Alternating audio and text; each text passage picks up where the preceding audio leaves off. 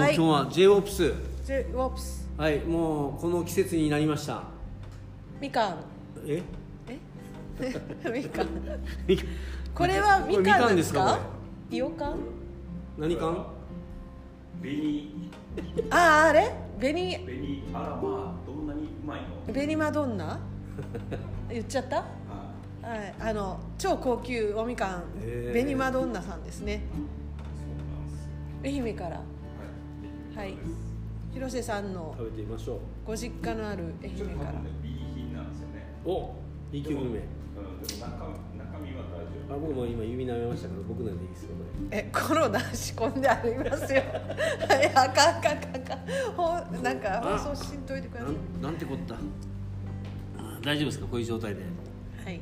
あそうだ。ちょっとはい。ティッシュすいません。はい。後ろ後ろあそうです。はいはいすいません。ありがとうございますなんかそんな感じで始まってますが第、はい。えっと、ラジオ27回はい。です。でです。西田さんと榊とえー広瀬さんでお送りしてはい。います今日ちょっと暖房入ってますからシャーっていうはい、あのこれが始まる前に私シューティングガレージさんの方でおシュートを打たせていやただきましてうんうんうん今日なんかこんなちょんまげ言って体育会なんですいません。ああまずは言っとかないとね。言っとかないと。うんいつも綺麗にされてまえす綺麗にはしてませんけど。もう余計なこと言わないでくださいよ。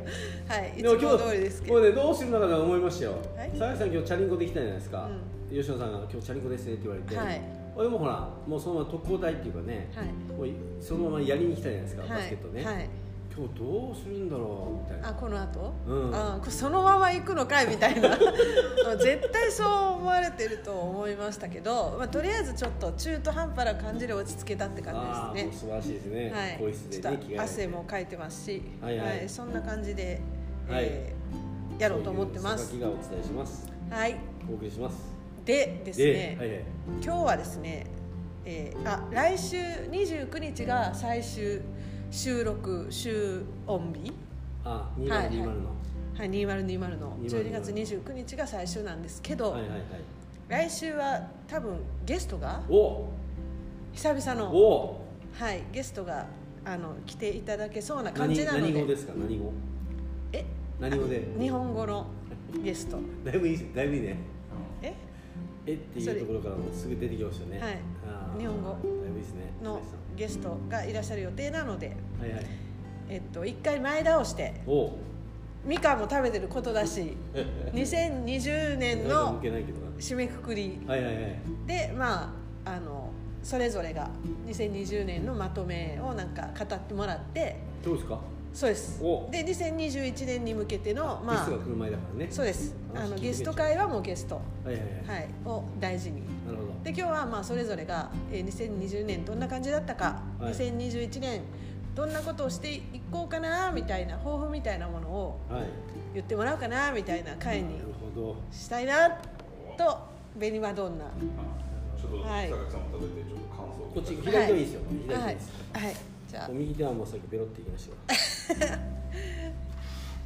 もうじゃあベリマドンナこれもこのままだっていったりはいこのまま。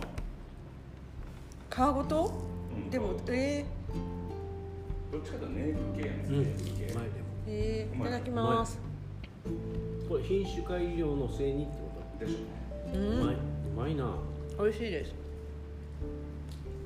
ょっと食レポお願いします。あ食レポ？マドンナってマドンナってことは、はい。あれ？やっぱりそのあれ？坊ちゃんと？いやライカバージンえマジで？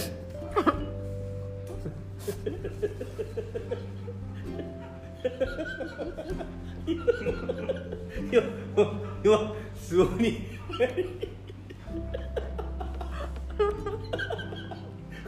これ入ってる。入ってる。今から出ました出てないですけど鼻鼻水出ました。内科バ人言われて分かるかなあのちょっとそう来るかなと思ってきたから余計笑っちゃったんですけどすいません、うん。汚いことで。内 科あバージンね。愛媛にねライブに来た時に食べたいところから。愛媛にライブに来たんですか？ライトバーシーが。え見に行ったんですか？見に行きましょう見に行きますごいなんかうん。マリコの絵それはまたまた違う人ですけど、い。いですよこうなんかこたつがあったらね。食レポってどんなふうにこうまったりしてなんか外側がカリッとしてなんかでもジューシーとかそうでもいうなんかちょっと俺の食レポはどうかと思うけど、うん。間違いなく新品種改良したなって感じがする、うん。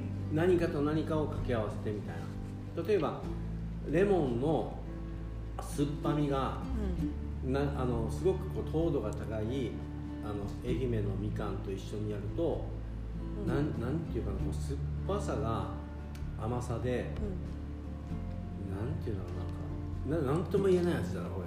今すごく伝わりましたわ。あれ。ライカバジ。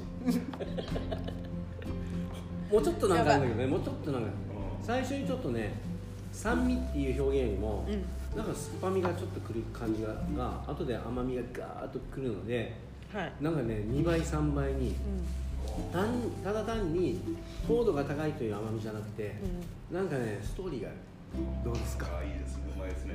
うん、えー、私なんかもう3秒で私早食いなんで全部食べ終わっちゃったんですけどね。レポートもクソもないですけど。そうですね。ない放送事故。放送事故。いえい。えうまいうまい。本当にうまい。うん甘いです。甘い、はい。でもだから嫌な甘み甘みじゃうんうんうんないですよね、かといってうあのほら甘みを水分の量で消すような感じじゃないうん。んうん。もん。でほら甘みも水分が関係ない甘みってあるじゃないですか、うんうんまあ甘い甘い甘いみたいな。じゃない、うん。うん、素晴らしいねこれ。うんでもこれで B B これが B だ？からそ外で C はどうなの？C は。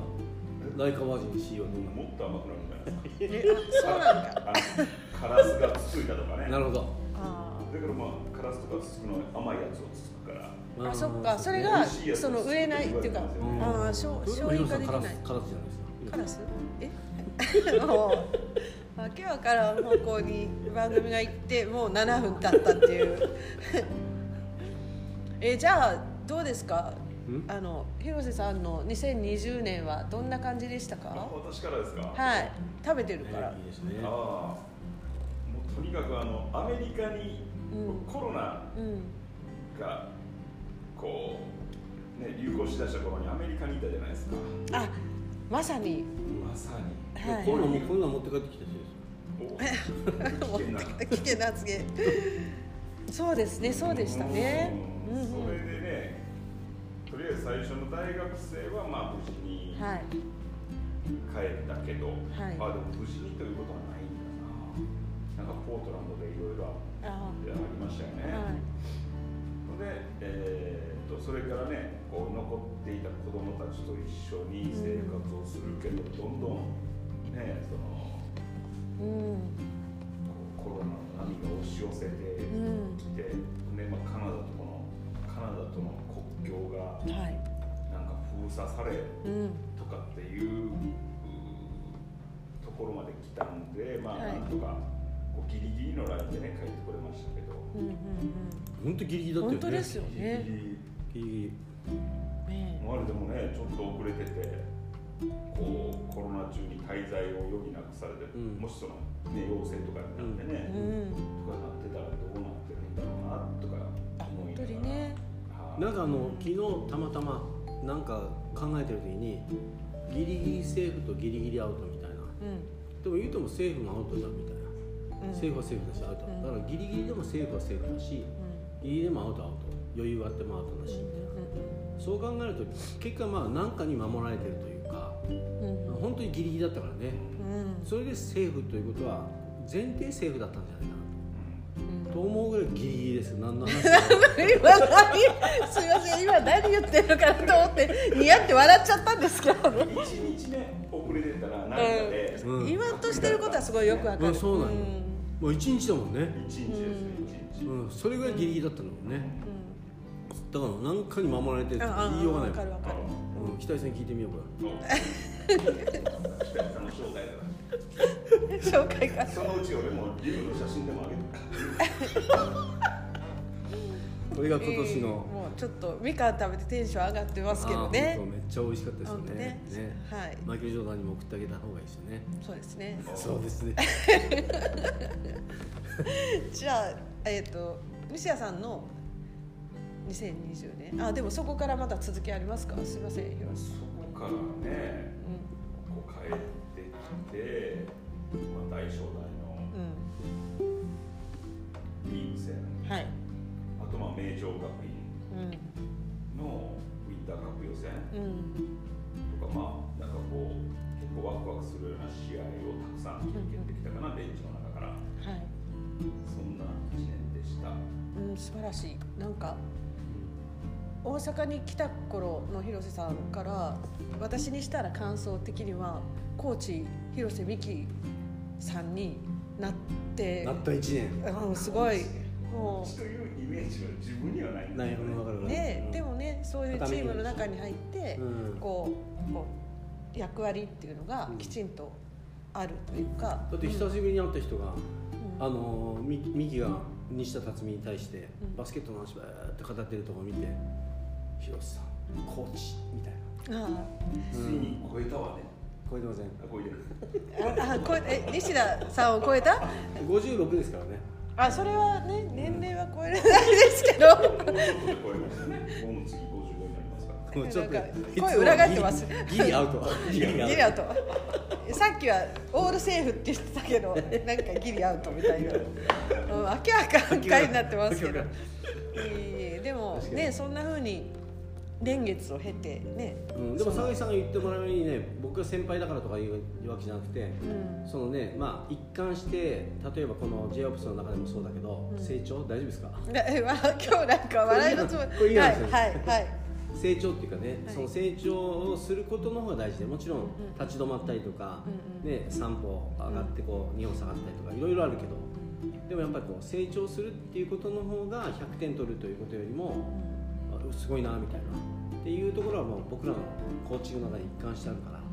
だから僕も含めてだけど、うん。やっぱりこうこの2020年の広瀬美樹っていう人間のコーチとしてのその、うん。なんなんていうかなこうあり方っていうのは多分ミキの中にもなんか腑に落ちたというかあこういうことかみたいなね。バスケットがね。バスケットが、うん。そう。いうのを旗でも感じた年っていうのはありますよね、こうじゃなきゃいけないんじゃなくてこう広瀬美樹というコーチが、あこういうふうになんていうかいろんなことを腑に落としながらなんか進んでるんだなっていうのが見れた年、うん、まあでもリアルにあれだもんね。俺がコーチングやってるって言ってもなんかね誰かみたいにもずっと高校の指導者でずっといますとか小学校の先生で指導者でいますとかっていうタイプじゃないからそうですね。いろいろなお仕事もね、うん。しながらガレージのこともありつつ、うんだもっと俺らよりもそのことをやるの。自分も僕はだいぶ前に分かってましたよ。っていう人ももちろんいるだろうから,、だからぼ僕らなりのその成長の仕方で言うと、まあ、大きく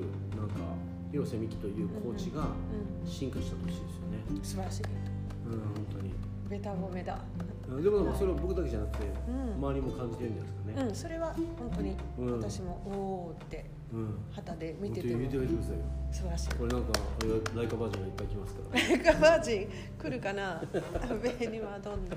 いい。でもまあ本当にそういう広瀬さん見てて素晴らしい一年だったな佐々木さんどうだったんですか？私ですか、はい私はだから教会をやめる2001年、まあ、ザ1月1日から何もないみたいなところから始まりいつでしたっ2000え12月31で退職なんでなるほど。まさにまあもう1年経とうとしてるんですけどだからこんなねあの12月の頃ってコロナがここまでなるっていうことはなかったから、うん情報もないぐらい。うんその船のことがうん。ねとかっていううん。うん、ことから始まってさあじゃあ次何しようかなって言ってあのいいろいろ考え始まった年だったんですそうですね。だからコロナを予測してないのにそうです予言者みたいなもんですよね。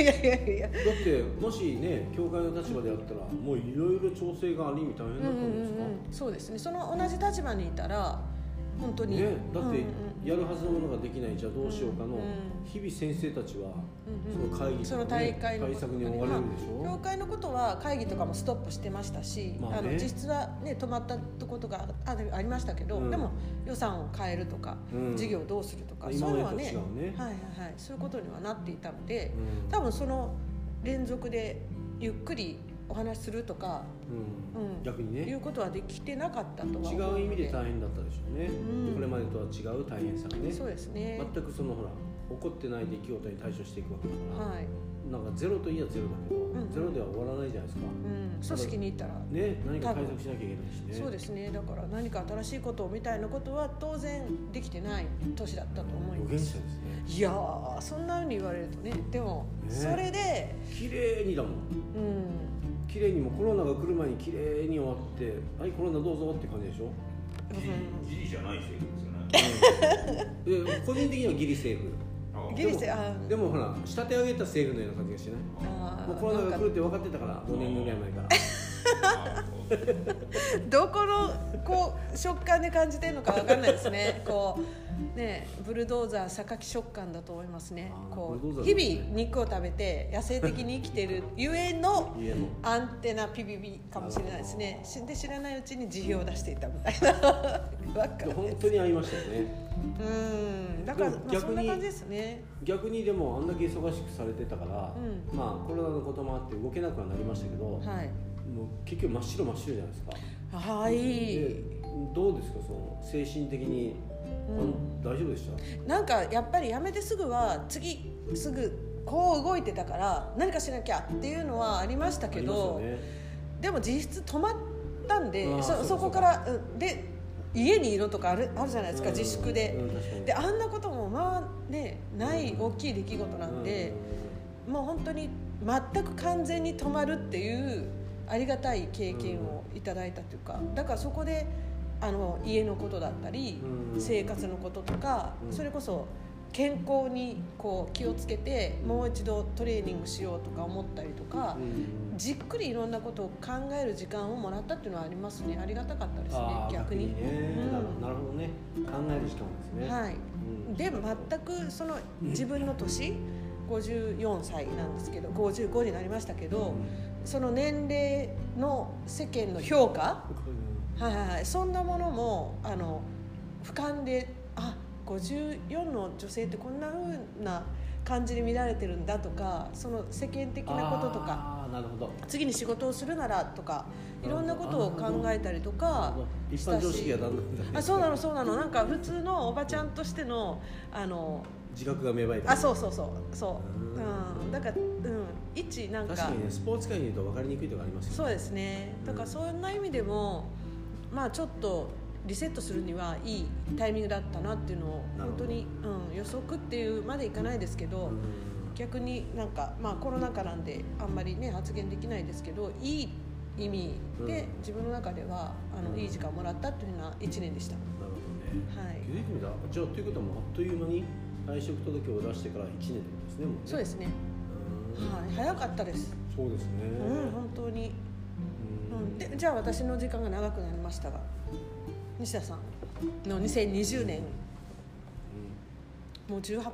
どうだろうな。なんかこう一言で言うとなんかこう右と左がはっきり見えてきたっていうかなんかこう今までにやってきたことがこうですよ。今までにやってきたがこうですよっていうことをあからさまに分かるようになった1年のような気がしますね。ざっくり言えば、うん、それぐらいなんかねピタッとこう世界的に時間が止まってるから、うん。うん、だからこれまでが常識だったものを今言われたように、うん。え常識だったんかな？みたいな。うこれまでが非常識だったものがえこれは非常識でよかったのかな？みたいな。言うたら世界が考えさせられる時だから。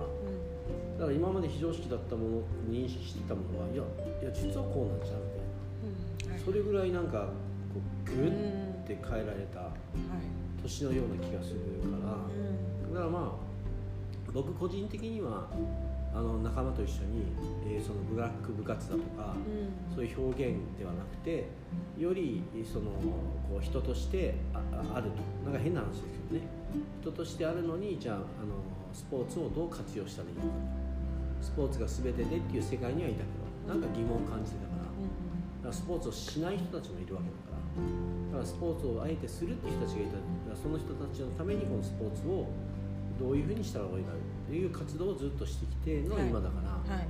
大正大の結果も結局は樋口監督のもと、うん。ね、僕みたいなわけわからん人間が OB だけど、まあ、受け入れてもらってアシストしだして、まあ、アドバイザーに変わりで、はい。ミキもプロの GM やりながら終わった後、うんじゃあって言って大阪来て、ん。で一緒にこうシェアハウスやったりとかしてるなんかこう僕らの中では当たり前のね常識ではあったと。今問題があるからうん。から強くするための前にこうやらなきゃいけないことがあるそれを僕らは常識的にやってたけどでも傍から見ると強化するってことはこういうことじゃんっていう一般の常識があったと思う。でもそこに僕らは行ってなかったからだから強化してるつもりはなくよりみんなにとって平等な自然なものにしたいななんてやっていくうちにで結局大正大で言えば、まあ、コーチ3人ですよね、まあ、そのチームでなんかこう商売で言えば、うんまあ、まあその口でこう人が人に教えてくれてでいろんなその子たちが来てくれたおかげで結果勝てるようなチームになっていったっていうのがなるほどこういうことが勝つっていうっていうことを改めて認識させられたとかうん。結果が出たら分かりやすいけど僕らは結果が出る前にそっちが自然だと思ってやってたから、うん、あの何にしてもですよ僕らはね。だからそれが結果が出たことによってやっぱ自然なことはちゃんと自然な結果が出るなみたいな。それがまあやっぱり右と左が分かってきたっていうのはそういうものが行動してたゆえについてきたっていうこともうん。実感としてうん。得られたことそうことですね。始まる前にこうね酒井さんといろいろ話をしてて、まあね吉野さんもいらっしゃってうん。でまあ教育のことについて。ただその僕らずっと日本しかいなかったらうん。日本が終身雇用とか、うん。そういうそう日本の常識で物事を見るからはい。これが当たり前でってででも僕らこう海外に行ってるのは何かって客観視するっていうそれで本当にいいのかみたいなことをずっとやってきてるわけ。で、うんはい。そうすると僕らはその、ね、日本の経済がまあ仮に借金が多いとしても国の中でね多いとしても一応経済が回ってるから。だから終身雇用という40年先まで保障してくれるようなシステムがあるように見える。けどでもうん。社会保障という点では崩れてる。でもみんなが言ってる。うん。でも現場は認識ないでしょ。なのでこれからの育成って何かって言ったら国に頼るとかうん。企業に頼るとかブランドに頼るんじゃなくて自分はうん。自分はどうやって生きるんだっていう子たちをはい。育成していくことの方がどんな時代が来たとしてもうん自然なことだからと。だから僕らの褒め伸ばすっていうことは別に褒め褒めたってやってるわけじゃなくて認めるっていうことですけどね。だから自分の価値観でそれは違うだろうっていう表現はできないわけでその子なりの価値観を認めていくっていう指導をやってたらまあ、結果ねそのこうなったというだけだからそのちょっと得意体質な日本にいると当たり前だと思うと見えにくかった。でも僕らが行ったりする来たりすることによって日本ってスペシャルだなということが分かったから。だから今までの人たちのおかげさんで、うん、スペシャルになれたわけだから、はいはい。だからもう一回その過去を勉強して、うん。うん、その日本がスペシャルになれた理由をもう一回勉強するとっていうことが認識できたね。うん。あでも本当にいいいいお話を最後もらって、うん。まあまあさっきも話してたんですけど、その若い人や女性働く女性が自殺が今すごい増えているって話ででさっきも自己肯定感だったり生きていて何の意味があるんだろうみたいに思ってしまうそういう世の中に対しての、まあ、ちょっと嘆き的なところも話してたんですけどそこまたラジオでいきますか。そうですねちょっと深掘りしてその辺をねあの後半ラジオで、これな喋りたいと思いますなんかレストランは今日はね。今日はレストランはベニマドンナベニマドンナ また噛んでますけどベニマドンナどこの農家さんとかあるんですか？ベニマドンナっていうブランドではい。品種ですね。品種意見のね。そうですね。そこをじゃあクローズアップするで、うん、誰かと誰かが結婚してベニマの女になったわけですよね。あその辺ちょっと調べてみましょうか。ということのご紹介で、はい。はい、せっかくなんで、はい。じゃあ、はい。そんな形であの YouTube の方ははい、はい今年一年楽しみにですね。はい、ありがとうございました。はみんな元気で生ききててよかった。来年もまた。元気で生きててよかったって。どんな終わり方。元気で生きててよかった。はい、そんな感じでラジオは続いていきますけど、はいはい、その掘り下げですか？うん紅花女ベルキロンなの誰と誰が結婚したから紅花女そうですねなんベイニーキングじゃないですか 全ベ然リえでも何と何が掛け合ったんだかは知りたいななんかちょっとでもイオカンの味ではないけど、ネーブルでしょ。ネーブル？皮の感じからするとね、うん。あー。それお尻がオレンジっぽいよね。お尻がこのああそこあね。ここへそがあるところとかは、なるほど。ネーそう美味しかった。わこれ美味しかった持って帰美ったんですか？ありがとうございます。うん。じゃあ吹き出さないように。またテーブル。ブル。もう撮影終わってるから大丈夫だと思う。気持ちがもう優先しましたよね。もうちょっと身のこなしを。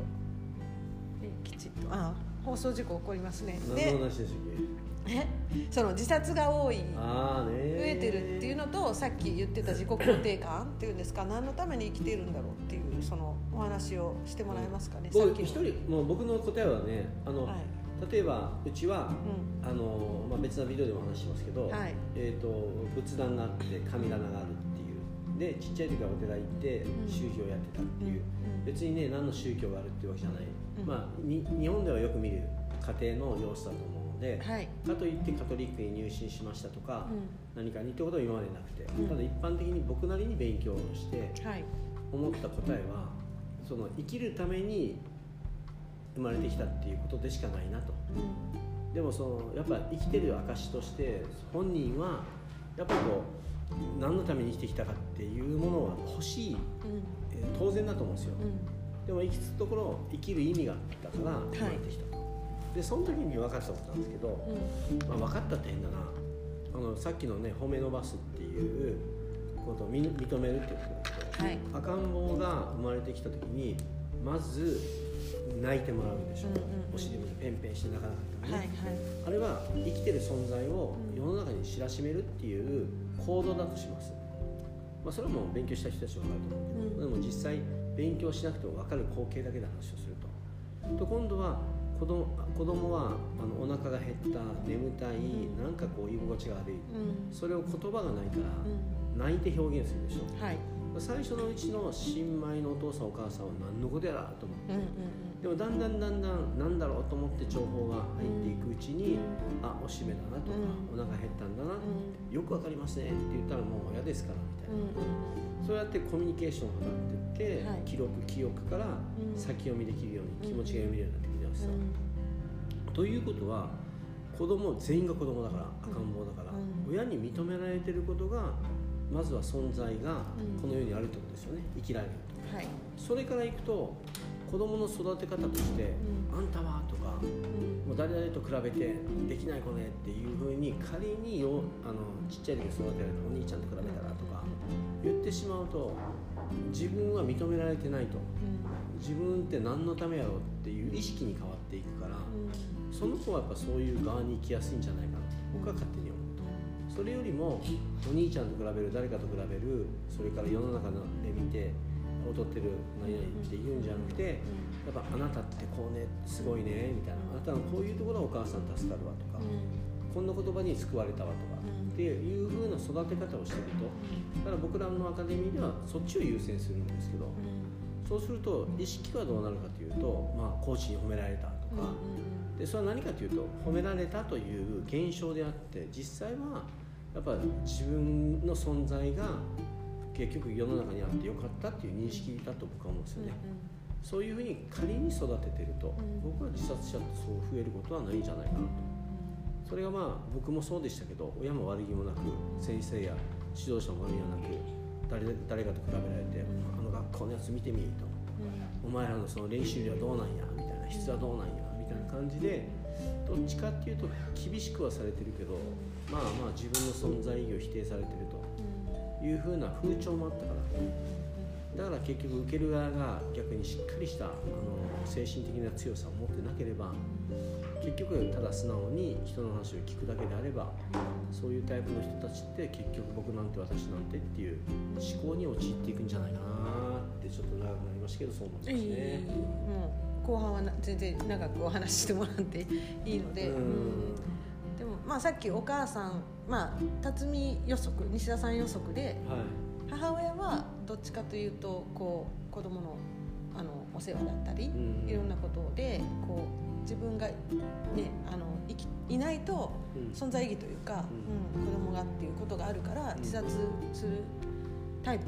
お父さんお母さん、おじいちゃんおばあちゃんそうですね。そういう時には、まあ、少ないんじゃないかっていうこれはあくまでもねただ話の中だから,、データを取ってるわけじゃないけど、そのあの存在意義を認識してる、もう深層心理でもいいですよね、この世に生きてる生きてなきゃ私が頑張らなきゃって思ってるとそれはもう死ぬっていう死ぬことなんか考えないですからね、そういう点では責任感責任ある立場の人、そうすると母親っていうのはやっぱりね、自分の子供がいたら、この子を育てなきゃっていうから自殺を考えるようなある意味暇がない、悪い言い方をするとねそれぐらい子供のためにっていう存在意義がもうはっきりしてる、でもそれがまだね責任ということから言うと中学生とか高校生とかっていうとそういうのがまだないですからね認識がね、うん、なのでやっぱそういう時は不安定になりがちなんじゃないかなと。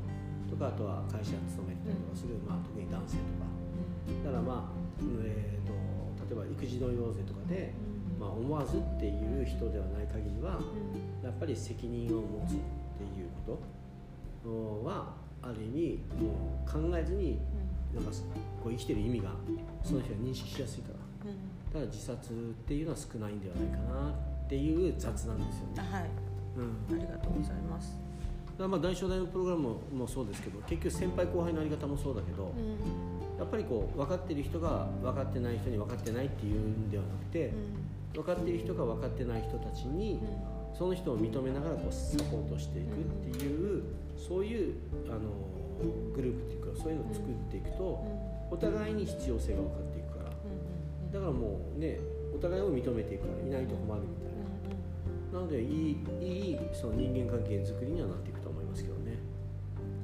ねだからまあその自殺の問題じゃないですけどやっぱり、うん。うん。まあ、社会問題としてこう日本のこう裏というか闇というか、そういうものが本当に浮き彫りになってるんだなというふうには思いますよね。全ての人たちがね、まあ、みんなそれなりに取り組んでると思うんですよ、うん、もう分かった人たちが勉強してね、うん、でもそれがねあの多勢に無勢で言うと多くにはなってないから、うん、ただやっぱり問題だ問題だっていう人たちはいると思いますけどすでにも問題を課題に変えてで自分でやってみようという人たちも世の中いっぱいいますから、はい、ただその人たちが少数な分、周りが認めにくいっていうのはあるでしょうけど、その中で言うとね僕はあのこういう名詞出してもらうんですけどウィングスクールっていうスクールが熊本にあって、はい、元中学校の英語を教えてた先生が始められた、そのねあのプログラムの、まあ、3つのポイントなんですけど、はい、まず感性を、次に知性を、創生をっ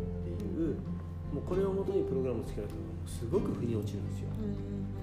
うん、まずはそのいろんな野外研修とか、で川遊びとか、はい、そういうので子供たちがキャッキャキャッキャ言いながら、わーっと出てきますよね、はい、その中で例えばですよ、例えばえ蚊に刺されたとか、ね、いろいろこう疑問が出てきたり、はい、うん、なんかそういうものを今度知性で、じゃあ蚊っていうものは何か理科理科で勉強しようかとかね、そうすると感性の中で気になったものが、結局は知りたいになってそれで知性で勉強して身につけていくでしょ。う、そういうことなんだみたいな、はい、そしたらそれが仮に問題があったとしたら、それを今度はあの創生ですよね。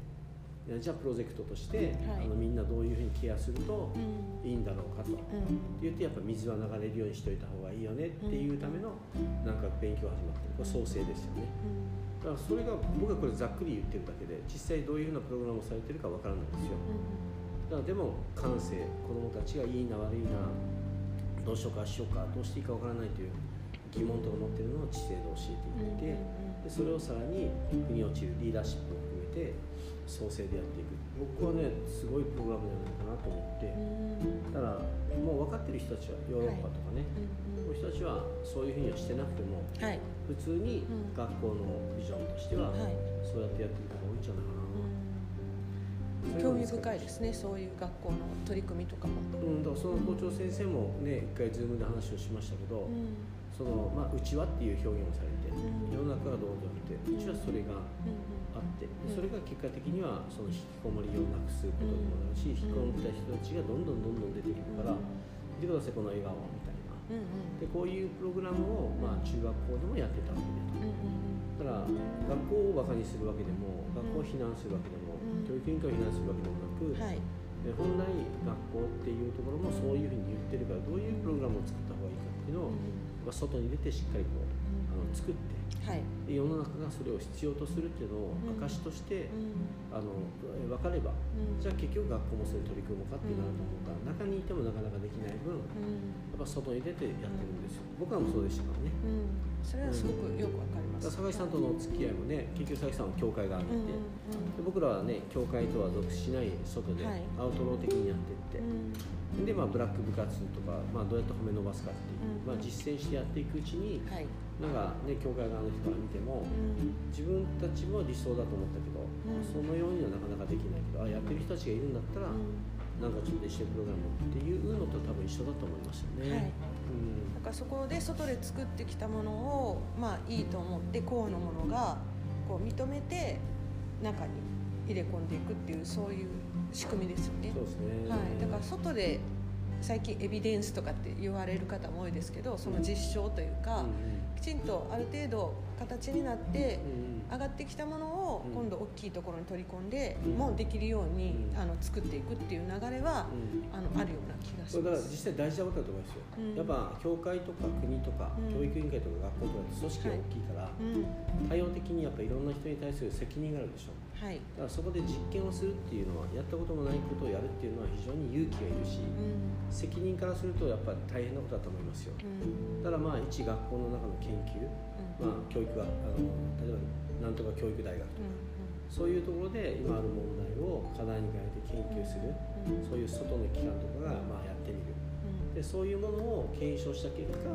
多くの人たちにより平等な環境として取り入れていくっていうはい。そういう流れっていうのもん。なんか徐々に湧いてきてるような気もしますよね。そうですね。それはすごくうん。私も肌で感じる文科省とか教育委員会とか学校は悪いってことじゃないですそうよね。ですね結局やっぱり世の中がどんどん変わっていくから、うんそれに対処していくっていうのを大きな組織でぐん。ぐんやってるのは難しいから、やっぱりでも外で頑張ってるそういう人たちも取り入れながらそういう人たちと有識者会議じゃないけど考えの検討しながら徐々にやれることからこう学校多くの人たちのためのものとしてなん。かこう推進改革していくっていうそういう流れも随分できてきてるような気がしますけどね。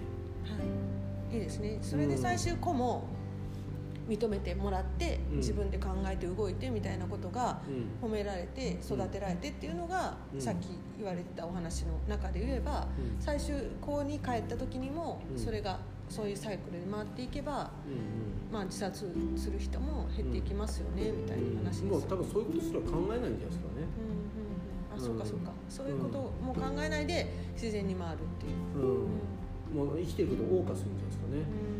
なので僕は分からないけどさっき吉田さんと話をしてても、アマゾンの奥地行ったりアフリカ行ったりとか原住民とか昔ながらのインディアンとかはい、あの人たちはさてさてどうなんだろうと。日々川に洗濯に行ってとか、うん。狩猟に行ってとかはい。そういう保存食作ったりとか、うん。生きることをもう生きるために生きてるから、うんうんその人たちはさてさて自死その自殺とか考えるんだろうかみたいな。だからまあ原点に帰れば、うん僕らは生きるために生きてるわけだからはい、簡単に考えるとね。そうですね。だからもう生きてる時点で存在意義があるわけだから、うんもう死ぬっていうことなんて考えずにうん生きてることを謳歌する。はい、今日も美味しいご飯食べれた幸せありがとう神様っていうはい、日々を送ってるんじゃないかなと思はい、ガス開通してよかったなみたいな。ね水風呂三日入ったけど、うんよかったみたいな。あでも今日ちょっと思ったけどあれガスを回線するときボタンを押すやん自動的に止まりましたみたいな、はい、これはあの西田さんの住んでるマンションのガスが止まって3日、えー水風呂に入ったお話のあの後話です。はいどうぞ。あれでも自動的にそれがガスをそのガス漏れとか抑制するためにそういうシステムになってる、あれはあのうちは電気で、えーとえー、とキッチンとか、はい。ガスって湯沸かし器だけだから湯沸かし器のリモコンのとこの,、あの電源のオフとオンとあるじゃん。あれをもう常にオフにしなきゃいけないってことオフ？うん、電源を。なんかあれの札を見たらうん。結局ほら急にお湯をバーッと使い出すとか地震とかなんかそういうのに反応するらしいんだよね。一周に反応したんじゃないですか？もうその話も出そうって。一周もでもよかったよ俺あのそれを開けるときにウジ虫いっぱいおらんかなと思って。うそれをまたねあのちょっと 西田さんの住んでるしたん。じゃないですか近所でう。ん孤独死があって。孤独死がはい。はいあのはい。ピヨピヨウジ虫くんが、はい。あの歩いでもていたっていう。最近の子らに聞いたらウジ虫見たことがないって言うんですよ。あ今の子たち、うん、僕あったよね。ないですよね。あったよないない。いや俺らドッポン便所やから。六本目じゃあったよね、うんドッポンベンチの意味もわからないかもしれない今の子あじゃあとか組組組取り式のね。はい首取りあの和式のトイレの,、うん、あの流れないおトイレのことをボットン式で下に、ためるためるやつですね、はい。全部あの工事現場とか行ったらそんなんじゃないですか？ああそうですね。よく仮設のトイレであるあれですね。そうそうそう。あれ仮設のあそうか、うん。仮設のトイレもあの水水洗というか流さないで、うん。そのまま一回、うん、あるあるためるからね、うん。あれのまあまあ昔版のはい。だから全部が溜まっていく。昔は浄化槽とかなかったから、その時覗くとお食事中の方すいませんけどでもあれのピニョピニョって動いてたりしますよね。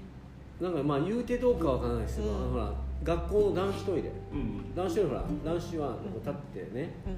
そうするとほら壁。うん。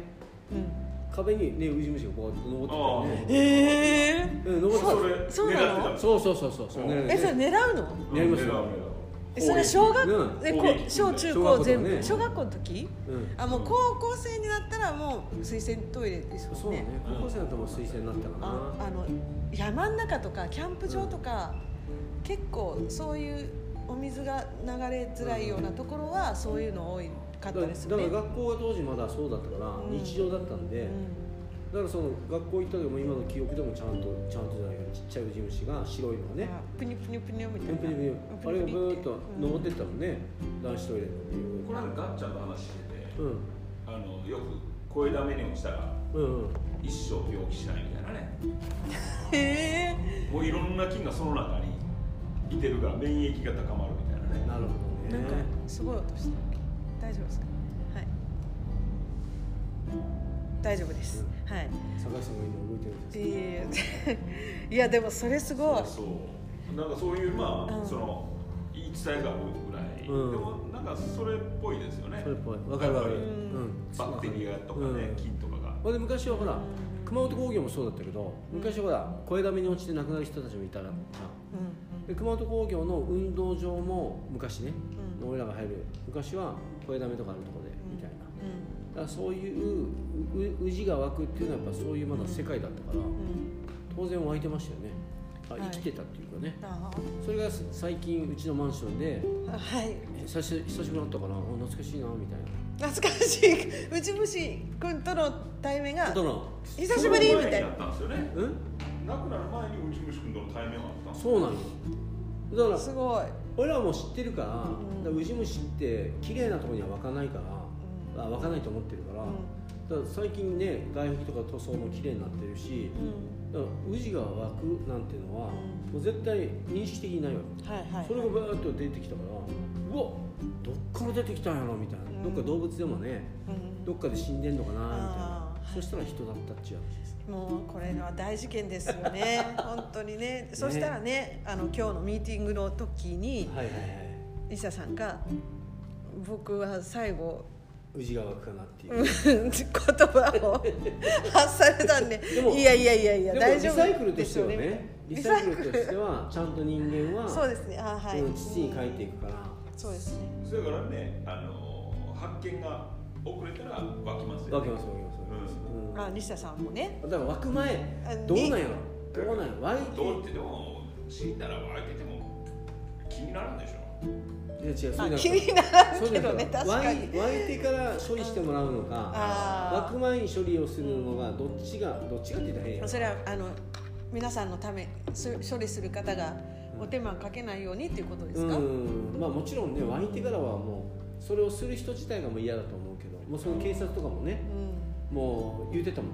そのほら若い警察とかの人にもうあいつはこんな現場慣れてないからみたいな。あそれからもうそれもう中途半端がいかないギリなんとかで。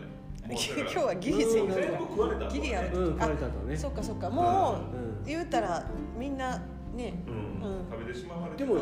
言うてもそのほら宇治宇治側の気持ちになったとしたら宇治川そうそのほら僕らの体があってくれたことによって生きるわけじゃん。そうね。うん。だからようしたもんだなみたいな。あれプラスチック食べプラスチック食べたらいけないですからね。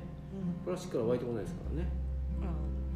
うん もう彼らは感謝してうんそうなん食事するみたいな。そうそうやって出来上がってるわけですよ。まあ感謝はしない。感謝して持ってたらいいですよね。毎度とか言ってね。毎度。毎度プーみたいな。だけど知らぬうちに生えておるじゃないおるおるおるで不思議不思議何日もおらん。かったのにねまあ例えば小林にしてもうん。銀梅にしてうん。もバナナ食ったらうん。どっから来るんやろうと思うよね。だってその金だもん金。ねだから俺ほらウウジ虫おったじゃん。だからハエとかいるもんちゃんと。ですよね。うん。だからやっぱそういうほら輪廻じゃないけどこう生まれ変わってどんどんどんどんね、生命力の強さだったうん、ね出世運みたいなこう変わっていく出世よね。うん、そうだあれ見るとねまあ結果的にはなんだかんだ言うても、ね、死ぬわけだし。確かにね。だからまあ生かされてることによってじゃあこの世で何をしますかぐらいの話でそこが大事なところでうんはい。みたいな、西田さんの特技はうん。何ですか？とハエの頭なんですよ何？それそれ何？ゲイ一瞬ゲイ一瞬芸えー、それそれ YouTube のところえハエの頭っていう芸があるの？ようそんな何が？それは俺ではなくて 俺じゃなくて熊笑ってます熊本工業のラグビー部のやつがそれをやってたわけ。ハエの頭をね。どんな芸そしたらわうちの弟が拓大行って拓大行きましたと。ほんでまあね言うても俺らの岐阜から来てる先輩が僕らの1個上におって。でうちの弟が拓大行ってる時の、え3つ上の先輩とその岐阜でその先輩は親友で。うん。だからまあ当時拓大が優勝したりとかね関東の何で優勝したりすると、はい六本木あたりでこうみんなでわって飲んだ時にうちの弟が2個下の弟がハエの頭をやるわけですよ、どんな芸だかかんそうするとその先輩岐阜の先輩からこっちのあの大正大の岐阜の先輩にこう来て「西田お前もハエの頭をやる」そこからそえそれ縦社会でうんやれって言われたの、それ拓大で湧いたうちが正大にも来たって来たっていうやっぱり生命力強いですねあれだけに怖い怖い怖いけどまあそんな話ばっかりもしてられないんでえっと、たな。2021年の展望も移動も、はいはいはい。ハエとウジの話ばっかりする番組になっちゃうから。生きるというテーマまあですいけるいけるっていうテーマ。生きるっていうテーマですからね、はい。でいいですかもう罪がないところでね。確かにね、うん。なんかもうどうどう捉えるかも人にも預けましょうよ、ね、はい、もうでも2021年ね水風呂に入って、はいはいはい。あの でも広瀬言ってましたか。知らない程度に。ら後ろもガスがね、うん。ガスがつかないからこう知らずに溜めてるから僕はいはいはい。も急気分で真っ裸でお風呂行くでしょ、はい。なんか様子が違うなと触ったら水だからどうしようかと思ったらもうほら覚悟して。はい、やっぱりこう修行僧ですよその時ね。でその時にうん、こう冷たいやつを使うじゃないですか、はい。ちゃんと心臓麻痺をはいはいはいはいねはい。僕も内側からにとやるでしょ、順番にね。その時あいけるなと思うわけですよ。あいけるいけると思うわけです コンフォタブルを望んでないわけですよ。あうん。あいけるな俺まだいけるなと。うん。でも寒いわけですよ。うん。だから早くガスを使うかなと思ってると、はい。広瀬よ西田さん前もそうでしたよね。前も？前もそんなことあったんですか？前のね藤野里工房っていうはいはいはい。聞いてるところはいではいガスがつくのにはい。水風呂を浴びてたんですよ。ガスがつくのに水風呂。それは修行？いやあのねガスガスでうん。湯を沸くのに時間が時間があうんわかりますそれがわかります。それが今日ねこのベニマドンナを向いてるのを見てちょっと僕感動したんですよ。あうん。エビも向かない人がベニマドンナを向いてるわ。で湯が沸くのを待てない人がベニマドンナを向いてるわと思いながら感動しましたよ。あほんまに？ほんまに？ねうわ。今のがあんなに見あにくいと思ってなかったからね皮ごと食べなくてよかったぐらいな感じですか？いや、まあ、最初はねどうしようかと思ったけどやっぱほらせっかくなんか美味しそうやなとうん。で絵的にもねなんかほらちゃぶ台で喋ってるみたいな感じだしみかんあったらいいなと思って、やったらポロっていくから、こう長い旅になりそうネーブルが入って。るからねあーそうなんだ。皮と身がちょっと剥きにくいはい向きにくい。よく剥かれましたっていうあのお褒めの言葉ですかね。はいはいはいやっぱり牛を見て成長した。ねいやいやいやいやいやもう、ねまあ、始めた以上は最後までやるかっていう話だね、うんはい。ええ方にとくからでまあ2021また年の笑もう流すここはシャッ。で あのまあ展望？はい。はい。やっていきたいこととかちゃちゃっとこまあでもね言うたらやっぱシアトルとかポートランドでねね。皆さんがお元気やろうかっていうね、うんやっぱ交流をまたね、うはいあうん、スターあトまずみんなのみんなの希望とするとシアトルに2021シ年。アトルポートランドのそのね、はいはいはい。こう J オプスを含めた、はい。はいこれこれを始めた意味もね、うんうんできるだけ、まあ、今はこっち中心でちょっとゲストでね、うんはい。あの出ていただいた人たちもいるけどはい。でもやっぱりやっぱこう作ってもらったというか僕らを育ててもらったから、うん。まあ疑問をね、はい。なんで日米で違うんだろうっていう疑問を埋めるために日常僕らがあるから、そういう点ではやっぱお世話になった人たちにまた会いに行きたいなっていう、うんまあ本当になんか多分お互いだと思いますけどはい。それがスタート2021年どっかでね、まあ、2021年どうでもいいよね、はい。20ね2年の123とかになるかもしれないけど、うんうんいけたらいいねみたいな、始まったらいいなって思いますよね、はい、寂しい寂しいよね。寂しいですね、うん。SNS でもよく見るようになりましたよ。何を？前は飛ばしてたけどうん。やっぱりそのみんなどないしてんのかなと思ってね。あなるほどね。注意して見るようになあその向こうの方たちうんのそうそうそうそうそう。そう投稿とか、うん。ほんでちょっと文章も読んでみたりとかね。なるほどね。なんか誰やったっけあのほらブライアン・ロジャーとかね、うんそうそうそう。ナイキで働いてナイキの本社でデザイナーやってるはい劇の中にねプッとこう。だから向こう側の人たちもやっぱ気にはなってるんだろうね。で日本にも行きたいなって言うてるしね、うん。本来だったらねオリンピックがね、うん。あることが前提だった秋山さんとかも含めて、うん。もう来る予定でいたから,、うん、からもっといい意味で盛り上がりはあったでしょうしね交流もね。はいあ2020本来2020ならば。年ねでもそれが21になって向こうの方たちもいよいよこうねオリンピックあるならさらに日本に行きたいなみたいな思っててくれてあればいいですよね。なんかでもなんか微妙だなと俺は思いますけどね。うん。なんかこう手放してねああ確かにね。わーっとはやりにくい、うんうんやりにくいものになる。うん。のはなんかこう最初から分かってるような気がするからうだからそのなんかこういい意味でなんていうかこう発散したいっていうかスポーツだからんうん。わーって喜んだり悲しんだりしたいじゃないですか。はい。それがこうできない理由があってやるから、なんかちょっとなんかこう手放しでそっか。うん。多少ネガティブな要因が引きずりながら、なんかちょっと違うようなねオリンピックになりそうな気がしますけどね、うん。僕はね、そこをねどう日本がまあ、調でも日本の役割かもしれない。うん。もしかしたらこういう変わったスペシャルな国、うん。日本がそういう時に日本でやらなきゃいけないということがうん。あったとしたら僕らにもわからない、うん。まあ、役割が。うん。で考えた方がいいかもしれないですね。うん。日本だからこんな時でもん。こんな形だけどやれたっていううん。オリンピックの歴史を残す。うん。それがもし過去にさあこれから未来にうん。何か問題があった時にあのこれが役に立つっていうことかもしれない。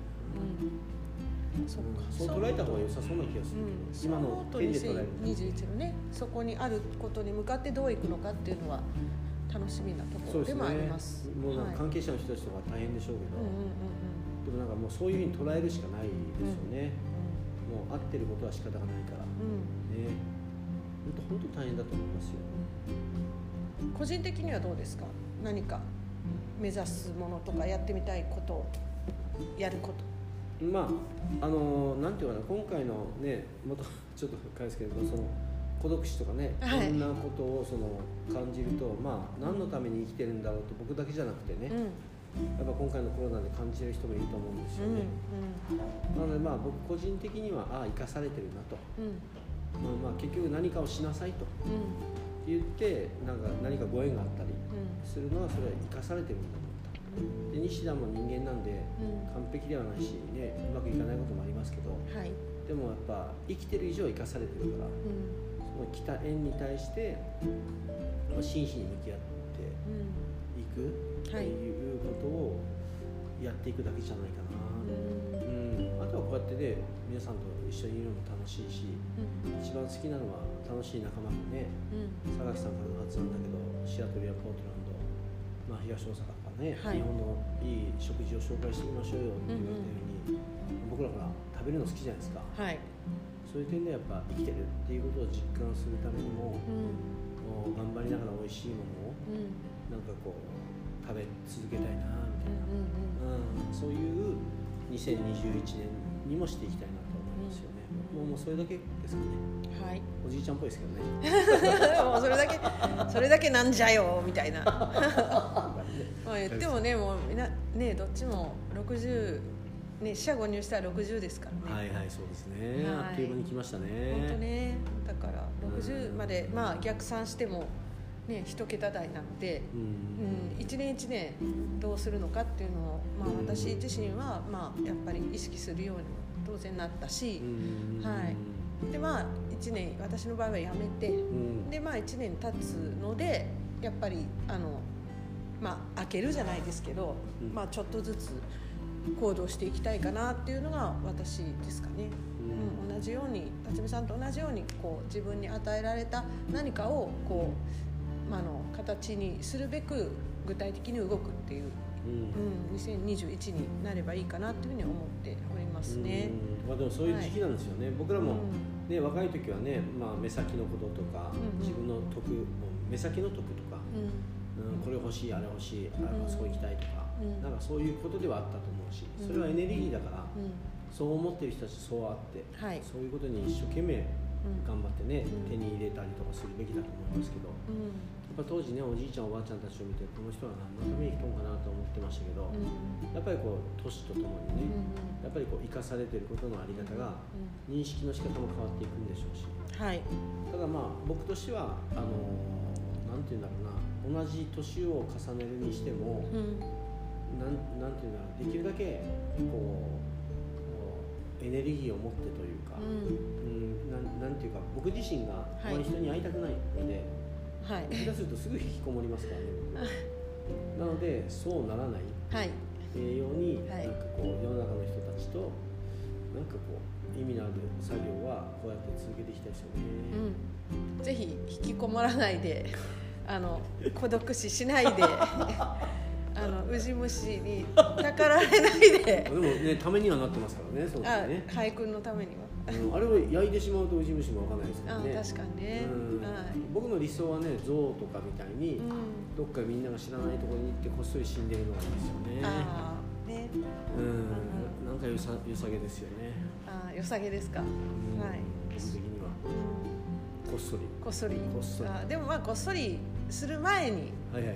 はいみんなで、はいはい。仲間で、ははい。い何かねあのね。世の中の何かためになることをはい。まあ、言うてもあの60まではまああとねうん。3年ちょっとなんで、はい。もうフェイスブックやるにしても60までかなと思ってますからね。あそうですか。うん。まあまあそこまでに僕は60をを一つの区切りにしてたので、うん。もうこの事業始める時も。はい、だからそのフェイスブックって当時始めた時はなかったですけど僕は知らなかったですけど、うでもそのまあ僕の生き様としては60を一つの区切りにしてるから、んうん。だからやっぱそこまでね、うん。あの思ってるものをやりきりたいですよね。はい。うん。頑張っていきましょう。じゃあ広瀬さんの2021年。おお21年。はい。どうなんですかね。まあなるようになる。なんかね来たものを できるだけはい自然に受け入れてはい。自然に流す受け流して受ねけ流す。ザ合気道みたいな。あああ素晴らあしいです、まあ、そんな生き方なんでしょうね、受け流して倒したとこ踏んでるみたいなと思いますよ。柔軟に対応していきたいなと。あはい。難しいけどね。でもなんとなくは分かるようねん。その方がいいなっていうのは分かるよね。そうですね。うん。まあ短期は損期なんで短期にやらない。お島さん帰ってくるってあれ。お！見た。見た見たえ？えまあ僕らの一個上ですね、はい。まあ広瀬の二個上の。はい。下さん？あ北海道から？戻られる？おおもうなんか LINE で、はい。もう1月元旦にはもうそういう意味？そういう意味よ。これはまた来たね。来るやろ？でそれはお仕事的にこっちに戻られる？だからで退職する前に地元に戻してもらったってことだねあそうなんだ。会社関係のね。それはまた。おーでしょ？まあなんとも言えないですけどね。ちょっと。その先はねまあ楽しみですね。楽しい。しみ2021楽しみしかないよ。今回の正代の件ももう報告してあるので、うん。こうこうこういう事情でみたいな。じゃああじゃあゲストでお招きして昔の正代について語るコーナーとか、YouTube で流す時は多分手品してますわ。もうあの人ほどね言葉よりもね生き方がもうもう平和なね人おらんもんね。そうなんだ。なんか人は変えられない考え方は変えられないとか、なんかまあよく言うじゃうなんいうですか、ん僕はしもしもの心で変わりましたかうんら、ね、わかるわかる。わかる。うん。だからもう前例としてっていうか、うん。俺の目の前にうん。もう生き方が平和的な人がいるへーもうしかも競技の世界にいるのにね、うん。うん、これはね。あの人は本当素晴らしいよね。あそう。本人はそんなこと全然意識してないもう全然意識も何もしてないですよねないないもう普通にパチンコして。はい。そんな面白い先輩の話をね聞きたいなっていうことで、ね今日は終わりたいと思います。はい今年もう一回ありますんではいはい。またよろしくお願いします、はい。最後に何食べるって言ったら何か。終わりさようなら